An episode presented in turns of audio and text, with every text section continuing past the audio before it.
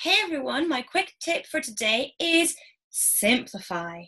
Too many people are way overcomplicating their businesses, particularly in the early stages, and actually just simplifying your business can make a massive difference both in terms of your revenue and your profit.